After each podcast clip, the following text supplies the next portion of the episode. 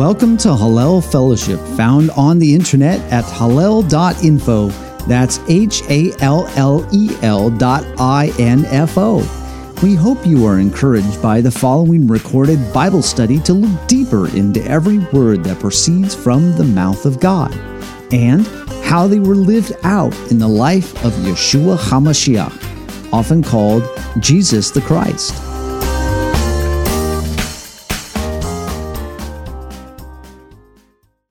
Korach, which covers Numbers chapter 16 through 18. And we've also heard from the Haftarah reading there in 1 Samuel chapter 11 and chapter 12. And we've heard some parallel passages from Matthew chapter 26, Mark 14, John 12, and 13. So, with this, you can see that one of the great rebellions in Israel's history, the great rebellion of Korach, that's mentioned throughout Scripture. It has its ripples throughout Israel's history because there are the ripples of history that go through and to the time that we read about there in the Haftarah reading there in 1 Samuel. So they are having Israel's first Tsar, or uh, otherwise known as prince, uh, could be translated as king, but his the first prince overlord who is not really a judge is now coming in as Shaul. And you saw that that picture there right at the first part of it that Shaul had to put down his own rebellion there of uh, Ammon was railing up against him. The snake, the Nachash, or says uh, Nahash, but Nahash, it's the same word that's used back in Genesis chapter 3 for the snake that encountered uh, the, the woman, Eve, there. So you had the snake was biting at the heels of Israel, looking to injure and destroy. And then you have the betrayal of the Lord as the king of Israel. You see it in the next chapter there. And the great passage, the, the really sad passage there where it says, They are, have not rejected you, Samuel. Lord says, They have rejected me. Ouch. You know, when you're talking about the, the God of Israel was being thrown out of the job. It's really quite a a sad picture of that. So, what we saw in the parallel passages that we saw in the apostolic writings in the Gospels is a similar sort of thing. Is you have the king, the coming king who is going to be sitting on the throne, the eternal king that sit on the throne of Israel, was being rejected. Yet, in the midst of this, what do you see as the response? The response of Moshe, the response of Aharon back in the passage we're looking at, back in Numbers. And what was, you saw the response of Yeshua. And Yeshua got up, and it's the depiction there of kind of called the Last Supper, the, that last Seder, got up and took the role on of a servant and was washing the feet of his students. You saw the response of Moshe, which combination of you know, don't let Korach get away with this, and also, you know, please have have mercy on these folk and turn back, you know, turn back Korach from this, from the direction you're going in, because you're going to just end up taking down all of Israel in the process. So, one of the things we're going to take take a look at here today is uh, specifically uh, some items in Numbers chapter 17. So, Numbers 17 was talking about the Aaron's rod that budded. Now, you you see the, the, the picture here. So, what is it?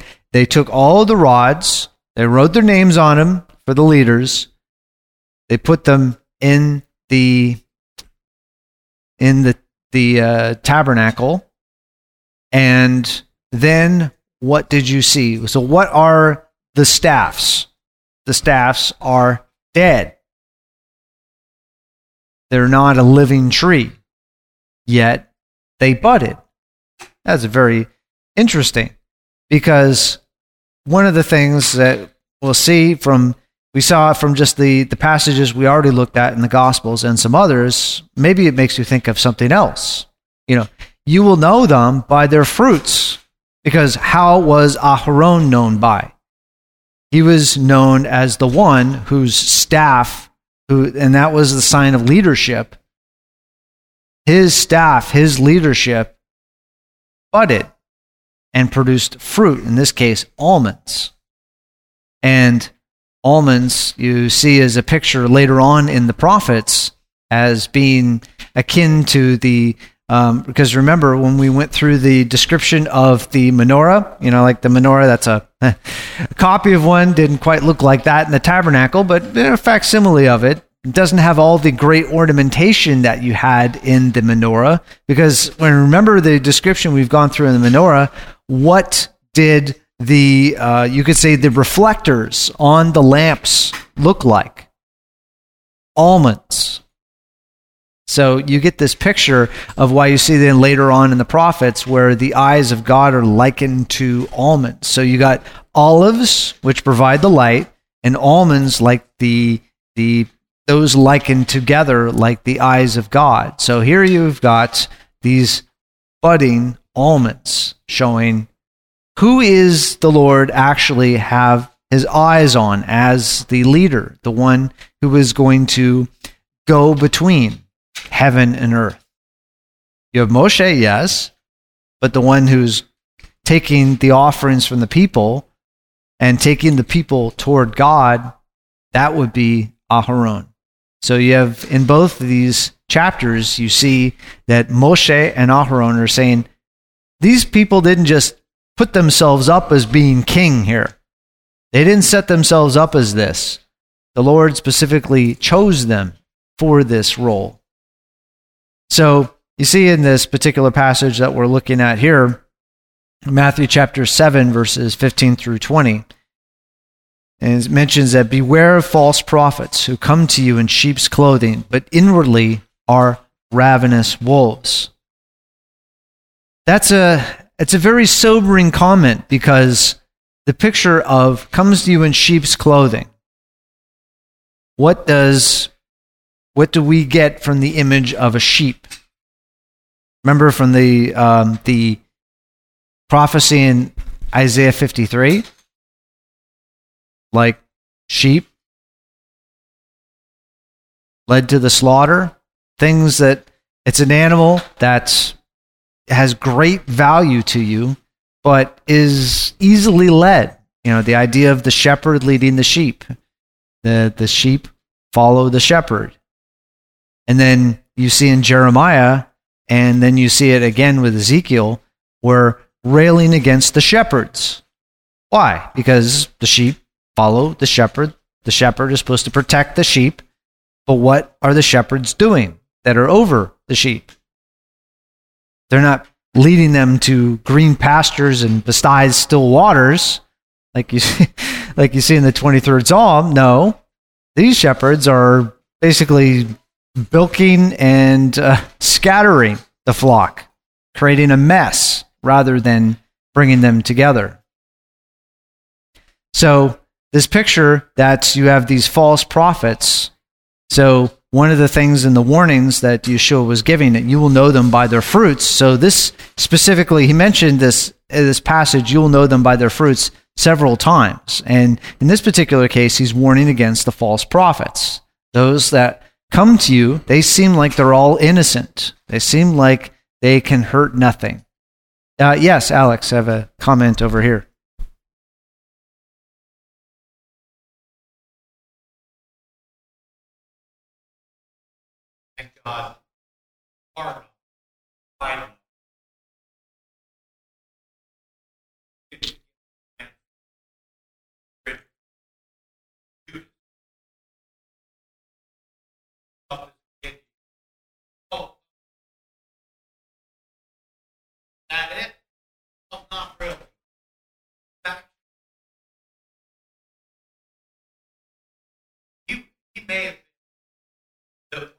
Uh, they, they were out to kill either Roman sympathizers or That's what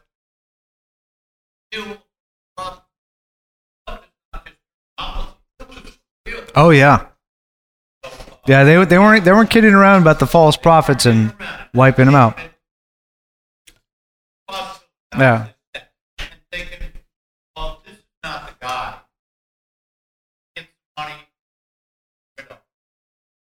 Yeah. And Yeah. And something also interesting about this with the sheep's clothing, but inwardly ravenous as wolves, is that it gives you that, that picture that something good, like a prophet, could be easily something that will just turn out to be something that will turn on you. And that is should always be a warning to always be watching. Am am I listening to a sheep, to a shepherd, or am I listening to a wolf that's trying to pose as a sheep or a shepherd? What wh- what am I actually listening to? And there have been many examples throughout history of people that have just gone down a wrong path because they have not paid attention to a lot of warning signs along the way. And what is when we're talking about prophets? Prophets are supposed to what? Speak for God. And God is supposed to speak through them. So, how do we know what if God is speaking? We'll be getting to that in Deuteronomy, but there's a couple of great tests there in chapter 18 and chapter 13. One of those related to prophets. And if they are speaking something that is in line with the word of God, okay, you're saying, yeah, this is consistent with it. We need to be our own, so you say that, uh, originalists or textualists, where, like a judge, we say, what is our foundation? And any new evidence or things that are being presented in here, is this consistent with the pattern that we have before? Or is this inconsistent? And if it's inconsistent, we should pay closer attention. It may turn out to be, okay, God is actually working. We need to have it in, in line there that, like Gamaliel, that we can be taught by heaven presenting us something that we're not used to. But we need to be careful if it is something different than we're expecting. Yes, Carrie.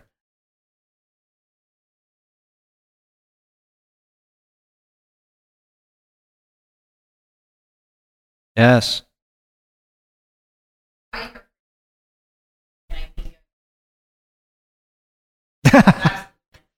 yes. Pay attention to what?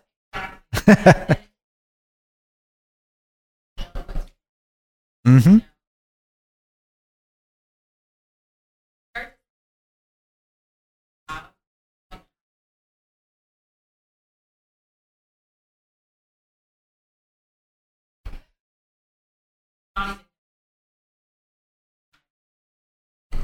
Right.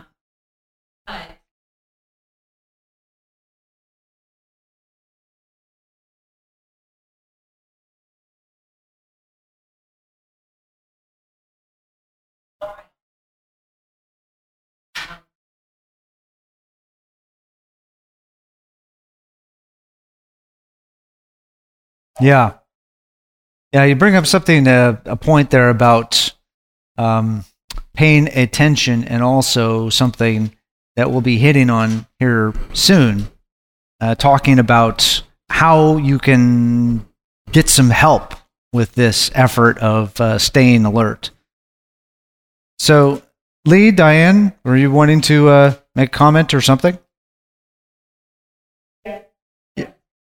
Yes, go ahead.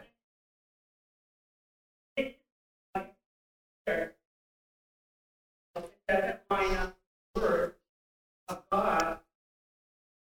Um, right? And, uh, also when we uh,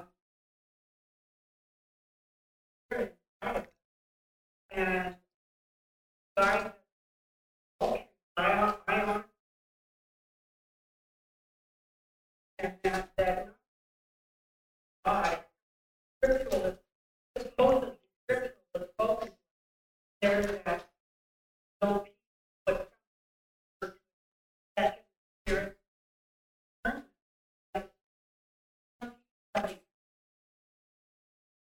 Right?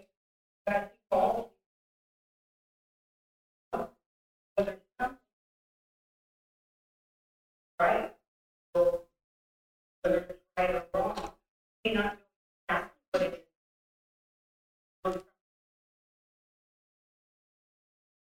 And, Yeah. So, oh, yeah, and it, and it, walk, walk, uh, walk, walk, and none of the other um, word part of God that Yes. and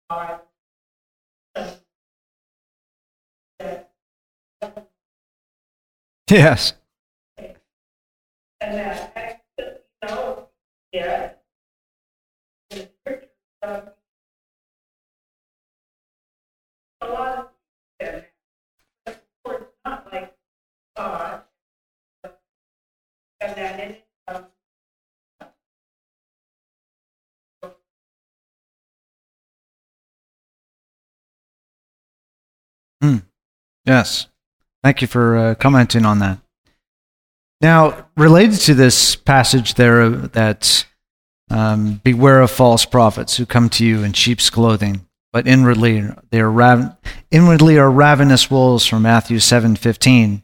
In that same passage, which uh, goes like from fifteen down through uh, twenty three or so, see a, a section there in verses 21 through 23 which says not everyone who says to me lord lord will enter the kingdom of heaven but he who does the will of my father who is in heaven will enter many will say to me on that day lord lord did we not prophesy in your name? And in your name cast out demons and in your name perform any miracles? And then i will declare to them i never knew you. Depart from me you who practice lawlessness. And that's a quotation there in the last part from Psalm 6 8. Now, what does that sound like? I'll give you a hint. It um, from the last part of Numbers 18.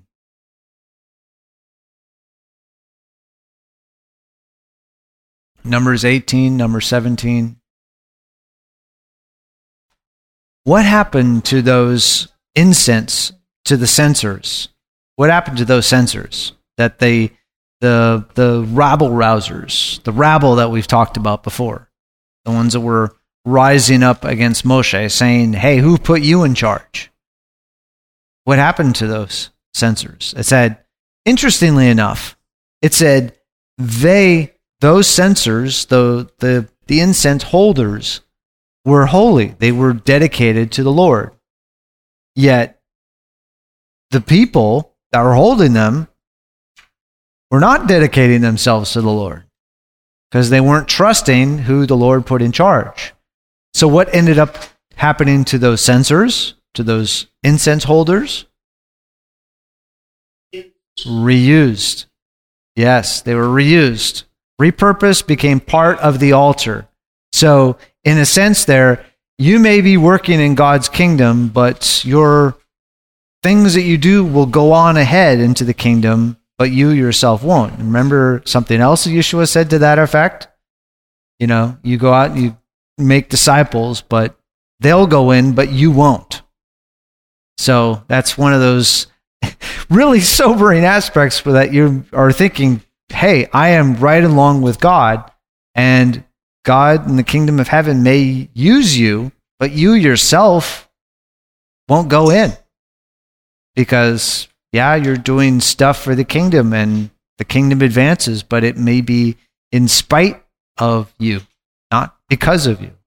Uh, Anne, Yeah, um, I was thinking that the censers were inanimate objects, mm, and but the Lord said, "I can make children of God out of these stones."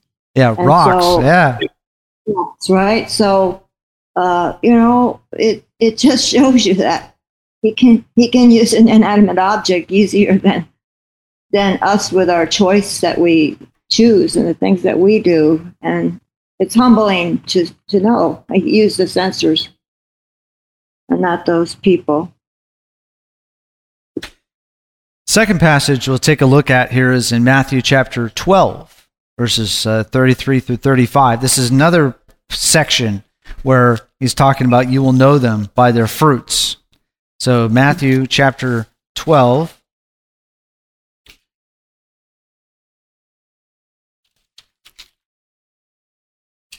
Verses 33 35. Either make the tree good or its fruit good, or make the tree bad and its fruit bad.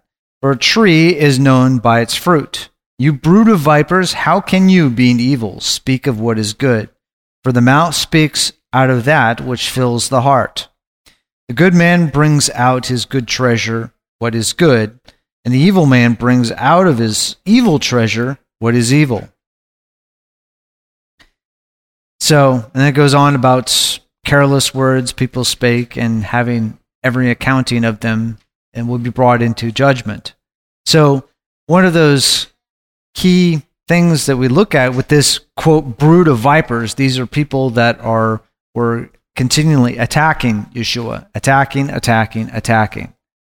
And the picture that Yeshua is teaching there is that these words of attack are coming out of a heart that is attacking the out of the heart are where these words are coming, which should make you think of something else.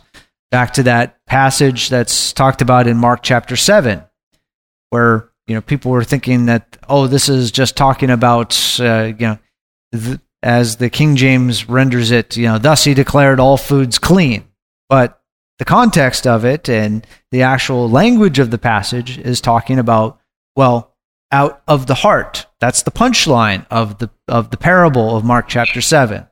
Out of your heart is where these things come. So you might be meticulously following through with a ceremony which has a good discipleship lesson for it that be careful the things that go into your mouth. Be careful of those things that go into your mouth you need to distinguish between, just like Leviticus says that we've read there back in chapter 13 and repeated again and again, that you need to discern between the clean, the tahor, and the tameh, between the clean and the unclean. The things that are fit to approach the presence of God and those things that are unfit to approach the presence of God. So you take that practice into your everyday life. You are meticulous about the things that God says are on the food list and meticulous about the things that God says are on the not food list. So you're meticulous about that. But are you also meticulous about the things that actually go into who you are in your core to change your character on the inside? Are we meticulous about that as well? That's what that lesson is all about, which is part of that lesson we've talked about before with Acts chapter 10 that when those people of the nations are brought out of their old life, their old life, and they're brought into a new life where there is a distinction between the things that are common out there and the things that are of the kingdom of God, then they're no longer the outside anymore so that is the lesson of clean and unclean is to distinguish that there are things that are outside the kingdom of God and the things that are inside the kingdom of God. Make that distinction. But don't lose the lesson while following the lesson. That's one of, one of the key items to remember, which is the punchline of Mark chapter 7 there. So, um, I guess the question might be is, you know, do you have a good gut to digest the word of God? Or are you just like a straight gut where it just goes right in and right out and makes no difference in your life whatsoever. So, taking that metaphor and beating it. So, the other passage where Yeshua talks about the uh, you will know them by their fruits is in Luke chapter 6, verses 41 through 45. So in Luke chapter 6,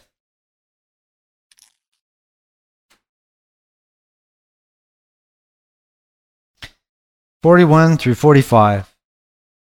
Why do you look at the speck that is in your brother's eye, but you do not notice the log that is in your own eye? Or how can you say to your brother, Brother, let me take out the speck that is in your eye, when you yourself do not see the log that is in your own eye? You hypocrite! First take out the log out of your own eye, and then you will see clearly to take the speck that is in your brother's eye. For there is no tree which produces bad fruit, nor on the other hand a bad tree which produces good fruit. For every tree is known by its fruit, for men do not gather figs from thorns, nor do they pick grapes from a briar bush. The good man out of the good treasures of his heart brings forth what is good. And the evil man out of the evil treasure brings forth what is evil. For his mouth speaks from that which fills his heart. Very similar to what you see in Mark chapter 7, right? The same, the same message here as was there. So, some lessons from this are you know, you don't be the upokrate, as we get the word hypocrite from, or an actor, someone who is playing a role, which is what the root of hypocrite is. Upokrate is an actor, someone who's playing a role. But there's also this aspect of, you know, don't sidestep your problems and then rail against other people who have those problems, which is that teaching of you look and you're looking for the speck in someone else's eye when you've got a log in your own eye. And you probably hear people talking a lot about projection these days and goes back to an old psychological principle related to projection. But one of the interesting things is uh, what um, has seen in some modern modern times about the principle of projection is a very interesting comment from one recent paper from 97, which says people who uh, both avoid thinking about having threatening personality traits and deny possessing them, or repressors, also readily infer those traits in others' behavior or from others' behavior. So, the interesting picture that we have there is just like the speck and the log. Do you actually see what is happening in your own life? And then are you then railing against what is happening in someone else's life when you yourself have that particular problem? But we go on further with this and look at this passage of taking the log out of your own eye is really about this this message of correction and reproof. That correction and reproof is in the realm of the wise and the righteous. And that's correction and reproof is to be a part of your whole life as someone who is wise and righteous. For example, we have the golden rule is based upon living up to mankind, what we get from Genesis chapter 1 where they're B'Tselem Elohim, or you're made in the image of God. And you were supposed to be following the Messiah, which we get from Hebrews chapter 1 here in the passage from 2 Corinthians chapter 4, verse 4. That's the Mashiach is the image of God. So, and then the passage that we just read in John 12 and 13 was about the picture of what God is really like lived out for us. So you take this picture and you live it out. So we see that again in like Genesis chapter 6 during the, the flood in Genesis 6 through 9, where it talks about that you have to now be careful and to make notice of those people who want to kill somebody else because why? They are acting against someone who is in the image of God and representing what God has created, which is why we care about life. We who follow and are uh, the ones who adore the creator of heaven and earth are all about adoring life, defending life, defending those who need defending, defending those who can't defend themselves. That's a part of what people who desire life are all about. It's what distinguished the people of God from you know the Roman and Greek worlds. The Roman and Greek worlds, I'm sure you've either read some of the original works or a lot of renditions that have been done of the the Greek and Roman dramas and plays and literature of the time period. Extremely brutal. You, see examples of that not only in the Gospels but also in like the the Book of Acts. You remember where you know Paul is hauled between uh, in front of a magistrate in a particular town, and you know as long as it didn't involve a crime, they didn't care that the leader of the local synagogue was being beaten down right in front of him. He didn't care because it wasn't quote a crime. So he just eh, eh, not my not my issue anymore. So just turn away from it. But the people of God, you know, you don't turn away from evil as it's being represented in the world. Because that's one of the things that you see the prophets rail against rail against Israel. They just became totally desensitized to the great evil that was going on, oppressing the orphans, the widows, the children. Those that could be stepped on were stepped on, and people who should have spoken up didn't speak up. And that is what you see the prophets railing against. Is are you paying attention to the great injustice that's going on and why should you care except that your leader is the creator of heaven and earth. So, thus, you have respect for when it says that he made man and woman in the image of God. So, it's like have respect for the things that God has put his stamp upon as being, hey, this is a special hallmark of it. So, you see also uh, that this golden rule that we have about respect for those made in the image of God, the B'Tselem, Elohim, is reflected in Leviticus 19, 17 through 18, which is the bigger, it's the context of the quote, golden rule, you know, do unto others as you want them to do unto you. But the whole passage here, starting in verse 17 of Leviticus 19, says, You shall not hate your fellow countryman in your heart. You shall surely reprove your neighbor, but you shall not incur sin because of him. You shall not take vengeance, nor bear any grudge against the sons of your people, but you shall love your neighbor as yourself. So, what does loving your neighbor as yourself mean? It is expressed here in a lot of a lot of detail. First of all, do not hate your fellow countrymen in your heart. So you're not, you don't have this, it's not like, okay, well, as long as I, as long as I don't beat him in the face, then I guess I'm loving him because I don't want myself to get beaten in the face. So, uh, thus I won't beat him in the face.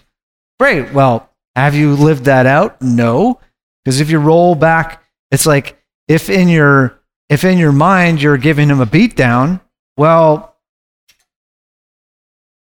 that there's a problem there because that's you know do you want your neighbor then to be just sitting there smiling at you as he's giving you a mental beatdown no we want there to be transparency between us so that when we're having a conversation or interacting with other people that you know it's just not Mr. Upokrate on the other side, the, the actor, just sitting there smiling at you while he's just planning your demise. Yeah, just thinking about ways he's going to do you in. No. You don't have that hate for your fellow countrymen in your heart. But it goes on, you shall surely reprove them. We're going to get into that reproving here in a little bit. So you don't have any sort of hatred for them, but you are going to say, point things out. Hey, things are going astray. And you shall not incur sin because of him. You shall not take vengeance, nor bear any grudge. Okay, so there you go. You're correcting your brother, but you're not now becoming the uh, judge of all the earth. Because in the end, it talks about vengeance is mine, and to those whom the Lord delegates the uh, the vengeance, and the talks about in the Torah there about the leaders, the elders, the re- representatives of the people, and then down later in time you see that it talks about that God raises up powers on the earth, what they to as it says, bear the sword. Well, bear the sword to keep the peace. But also keep in mind that the one bearing the sword may not care about you whatsoever. Maybe just like those Romans. Yeah, they're they're keeping the peace. It's not major riots and stuff going on right there, but they'll turn a blind eye when stuff is going on that's shady. There were people have hatred in their hearts against other people. So, yeah, they might keep the the general uh, rioting down, but the violence that goes on inside of people will just continue on and on and on. So let's uh, take a look about the, this a little bit more on the aspect of the reproving your neighbor. And one of the lessons that we get out of Numbers chapter 17 is about Aaron's rod, is that the Lord is showing where he's placing his authority. So let's now take a closer look at one of the interesting pictures that we have of the passages we were just looking at in the apostolic writings and compare them back to what we've seen in the Torah passage we were just looking at. Now, when we were going through just a, a few chapters ago, talking about when the spies went in to survey the land, we had mentioned that there was a parallel there's a parallel between the 12 spies and entering the land and the 12 quote spies down in Egypt. Because remember, it just seems so bizarre when you're going through in Genesis reading the account of Joseph and his brothers down in Egypt. And it just seems weird this game that he's playing, you know, calling them spies. Spies, you're spies. Well, a lot of people have noted that this picture of the spies going into the land and Joseph calling his brothers spies. There's a lot of parallels, and one of the key ones is there is what we had seen in the previous passage about the bad report. So there's parallels that we have here between the brothers accusing um, being accused of being spies by Joseph and God and Moshe commissioning these 12 representatives of the tribes to go into the land. And as we saw in the parallel passage in the, in the Gospels about Yeshua commissioning the 12 and then the 70 to go out as spies of a sort into the land. Now let's go on a little bit further and take a look at this this I, this picture of the bad report because this comes further into our picture of Korach and what is happening with Korach and his rebellion. Now, this bad report, as it talks about with Joseph when he brought a bad report to his brothers, a lot of people have noticed for hundreds of years that this, the, it's the same word that's used. Dibah is a, a very uncommon word in the Torah it's only used twice here in these two passages of Genesis 37 and then back oh, in Numbers when it's talking about the spies going into the land. This word of dibah, which is translated as bad report, evil report, etc. Now, strictly speaking, the lexicons have it as that uh, dibah is uh, referring to defaming an evil report about infamy or slandering someone. So you have a picture that Joseph is defaming his brothers to his father. and creates and and gets this anger going back at him. Now, when you fast forward into Numbers, you have those 10 spies defame the land, defame the place where the Lord is going to send them. So, what happens in the accusation that the, the brothers give? This would be you know, 10 brothers give to the father, Yaakov, about what happened to Joseph. What, did, what did they show Joseph, or show Yaakov, their father? His robe, because they pulled, pulled the robe. Yeah. And then what was on the robe? It talked about being torn by beasts. Torn by beasts. Yes. Blood. Torn by beasts. And what was the accusation that the 10 spies said about the land? What was going to happen to them when they went in? That the land would what? Chomp, up. chomp, chomp, devour them. The land would devour them. So people have noticed this for hundreds of years of saying, "Hey, this is a this is a very interesting parallel we got going on here about the the bad reports, this defaming going on." Now, this defaming that now defaming is bad because what its core message is that you are taking someone's fame, their character, what they're known for, and you're doing what? D and is what the um, the prefix we use to mean what? Bring down. So their fame, you defame them. You bring their fame down. You bring their name down. You lower their name down. Now, when you see what the outcome, by their fruits you will know them. Did the brothers, what was their the fruit of their name? Selling Joseph into Egypt. That was the fruit of their name. What was the fruit of the tw- of the 10 their spies fast forwarding on into the numbers time period when they came back out of the land what was their fame the reputation and what was brought down there Die in the wilderness. die in the wilderness so very interesting picture of this this being pulled out of the land where they were really destined to go and that their generation was going to be brought to an end Mm.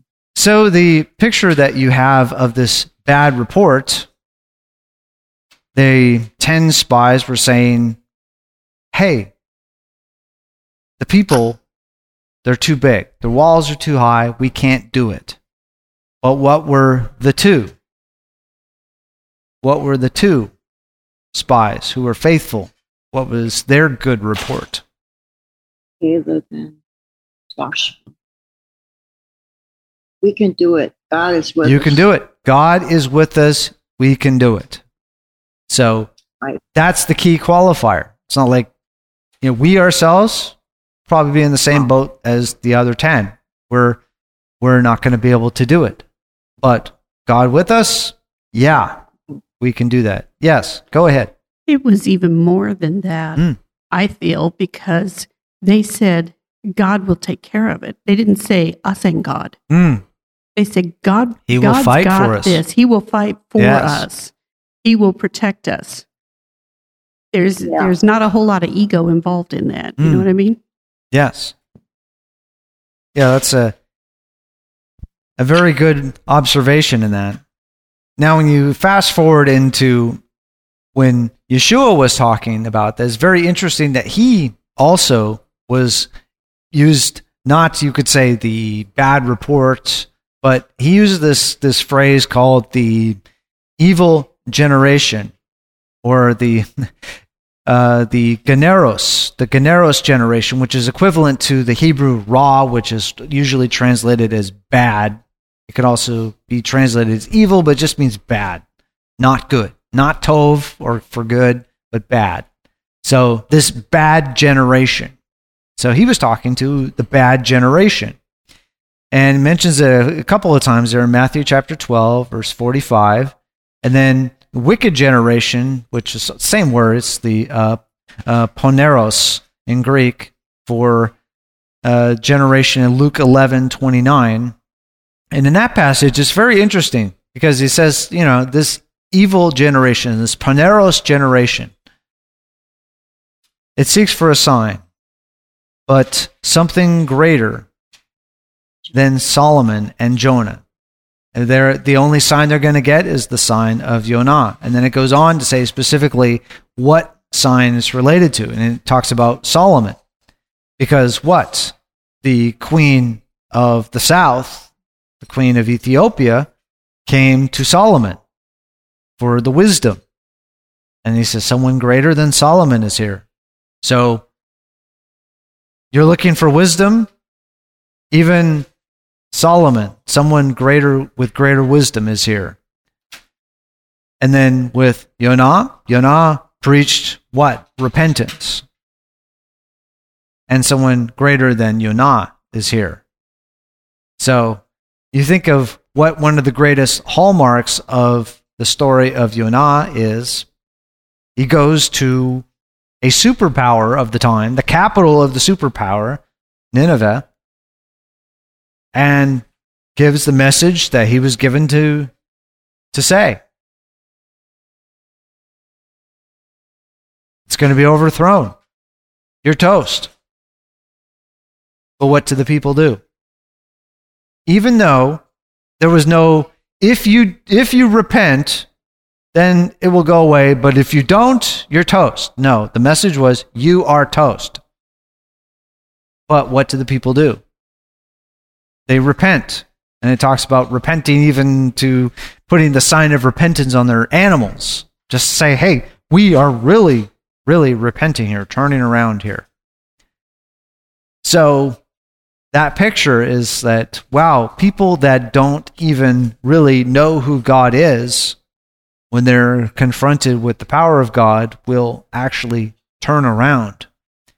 Yet, the people to whom the oracles of God are given, do you turn around when you're presented with, hey, now is the time to turn from your ways that you were going that were like the rest of the world, turn back.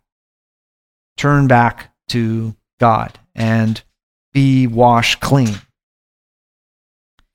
So you get the picture of Jonah to repent, and with Solomon that expressed in Yeshua, you know, I am the truth and the life. So when we look back at this this picture that we have of Korach, yeah, it's a rebellion. Yes, it's like the aspects of just like it mentions in chapter 16 of Numbers, where it's like they're pleading with Korach. It's like you were given a very close relationship with God to carry the most uh, sacred things that are really communicating this con- connection between heaven and earth, where the dwelling place of God is here amongst the people, and God is putting his presence here. This is your role. You've got a front row seat to this. But you want the priesthood too? So that's one of those great reminders that um, just as like the apostle paul talks about each part of the body has its own function. And none should be disdained for how quote insignificant it is. And none should be lifted up high just because of how quote significant it is. Because you see the two great leaders moshe yeshua the one who spoke with God, and then the prophet like Moshe, the one, the prophet who was to come, the Son of God. That those two, when they were even had betrayal on their doorstep, what did they do? They entreated. They showed great humility, not trying to say, Well, don't you know who I am? How dare you? You were presented with that in so many words with what happens as it's recorded in numbers here that is basically communicated from heaven. How dare you do that? Because ground opening up fire coming out that's it communicates it without having to say try to puff out your chest so to speak to say how great you are as a person as yeshua told in one of his parables you know don't try to seat yourself at the head of the table because if you do, then the head of the banquet may come and, uh, no, take you, move you to a lesser seat. No, take the lesser seat. And then if the head of the banquet says, oh, what are you doing sitting there? Come on, come on, sit up at the head of the table. That is the approach of the people who are in the realm of God, no matter what role they're in, from the quote, janitor of the house of God all the way up to the high priest of the house of God. You know, that as, it, as it, the apostle talks about, you know, have this mind like in Christ, that what? He took on the role of a servant. He lowered himself in the process. Yes, uh, Alex. Reminded that Moses was a humble man. It's Yes. kind of hard to believe and didn't speak well. And uh, uh, so there are the different roles, no matter what position you're in. David was big appetite for women and killing and everything, but certain things he was not going to do. Yahweh had other plans for him. You, you know, just you can't do it all. Yeah. Yeah, exactly. Are there any other thoughts as we close things out here today? So hopefully we see how this testimony is really woven. It's a consistent message throughout all of these passages here of what heaven's trying to do in reconnecting with earth, what people's ideas are on trying to grab for, for power rather than seeking after the true source of power. You know, the true the true source of power, like Moshe, now Aaron are working with the one who created heaven and earth. Could have broken the back of Egypt just like that, like the snap of a fingers, even less than that. And Egypt would have been gone. But rather it was just nudge, nudge, nudge, because of the picture, as it mentions several times throughout Exodus, was to show who was really in charge of heaven and earth. There wasn't these deities out there, the, the ones of the Nile and of the sun and everything else. Rather, it was the creator of heaven and earth. Yes, uh, Carrie. Um, it's a little bit different topic, I guess, than this, but um, something that was really standing out to me was um, the fact that God really changed tactics. Mm, You know, I to me it seems obvious why Korah had to be dealt with the way that he was, Mm. but he did offer a test for them. hmm that he did. And um, and then something that occurred to me was, um, you know, people are just people. You Mm. know, we all just deal with things differently, and having those censers um, beat out and having them basically kind of on display, really, as what you know, the repurposing. Um, I just kind of wonder if maybe even having that in their vision is what incited the rest of the people to get upset again. Like, Hmm. it, you know, like it, in here it says was a warning, but I'm just wondering if maybe that's not how the people responded to it. And, you know, and then of course God, you know, re- reacts again with more death. Um, and and then we have the picture of Aaron, you know, as the Messiah, the mediator, going out with the smoke to save the rest of the people from the plague yes. but God really, he really changes tactics with this staffs thing. He really does. Um, it's almost like shifting from reactive to proactive. And he actually says, he actually Yes. says something about it. He Yes. says, this will cease the mutterings of the people. It's almost like he's saying, All right, this is my final offer. We're going to do this a completely different way. We're going to head it off. And instead of waiting for the next group to get, you know, deceived by their own pain or whatever, um, we're just going to say, look, this is what it is. This is what I chose. This is a way that you guys cannot deny, however hard you want to try. Um, and in that move, he really saves the group.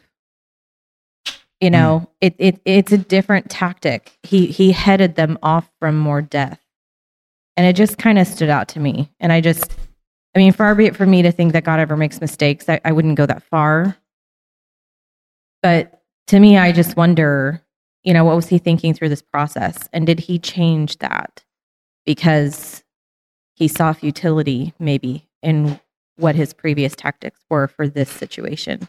Oh, but perhaps maybe it's um, just trying to make it more clear what this the situation was.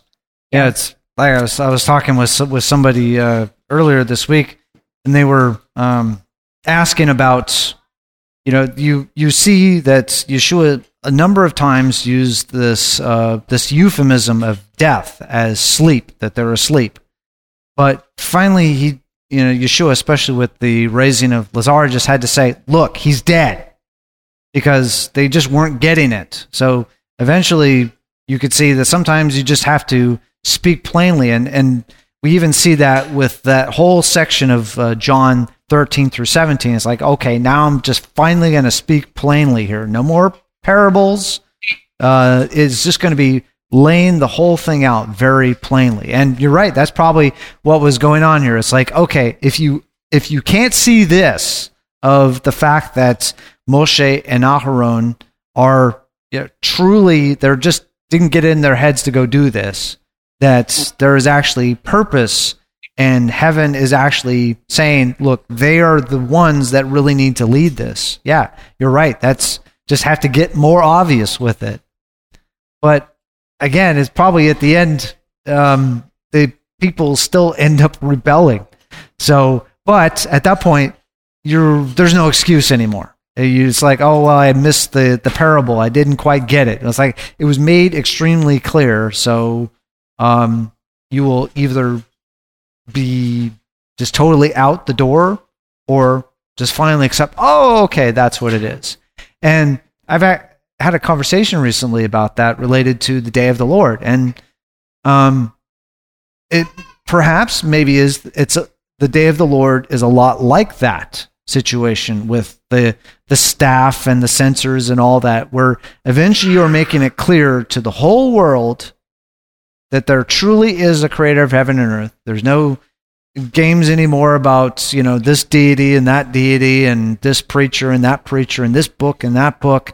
All that is gone because you actually have the return of the Mashiach. You have the power of God being displayed on earth.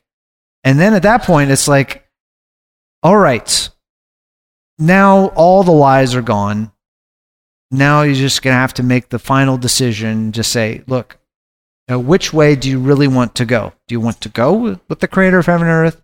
Or do you just prefer the world the way it was before?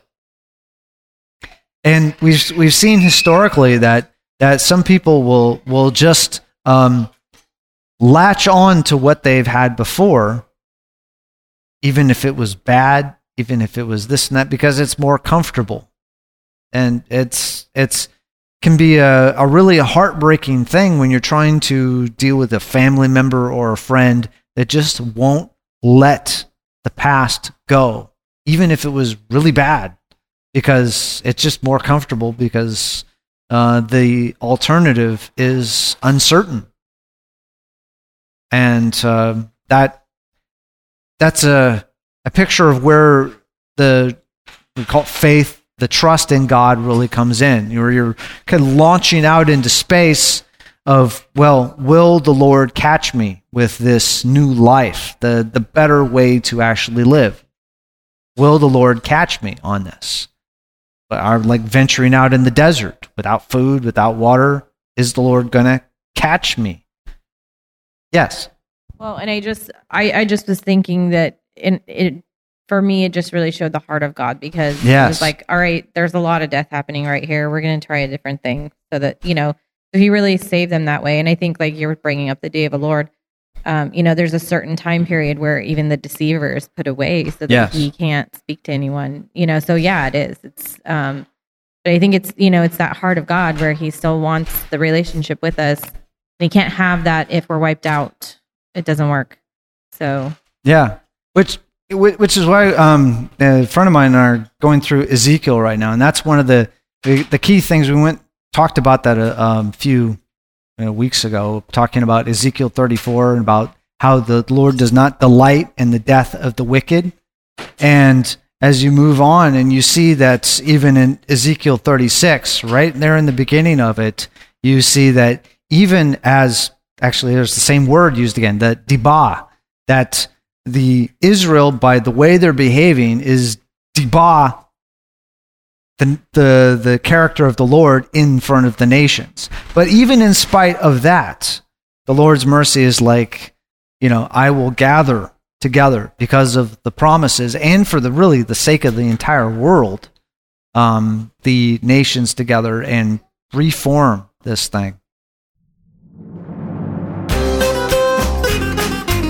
You've been listening to a discussion at Hallel Fellowship. If you would like to hear more discussions or if you have any questions, visit the website at hallel.info.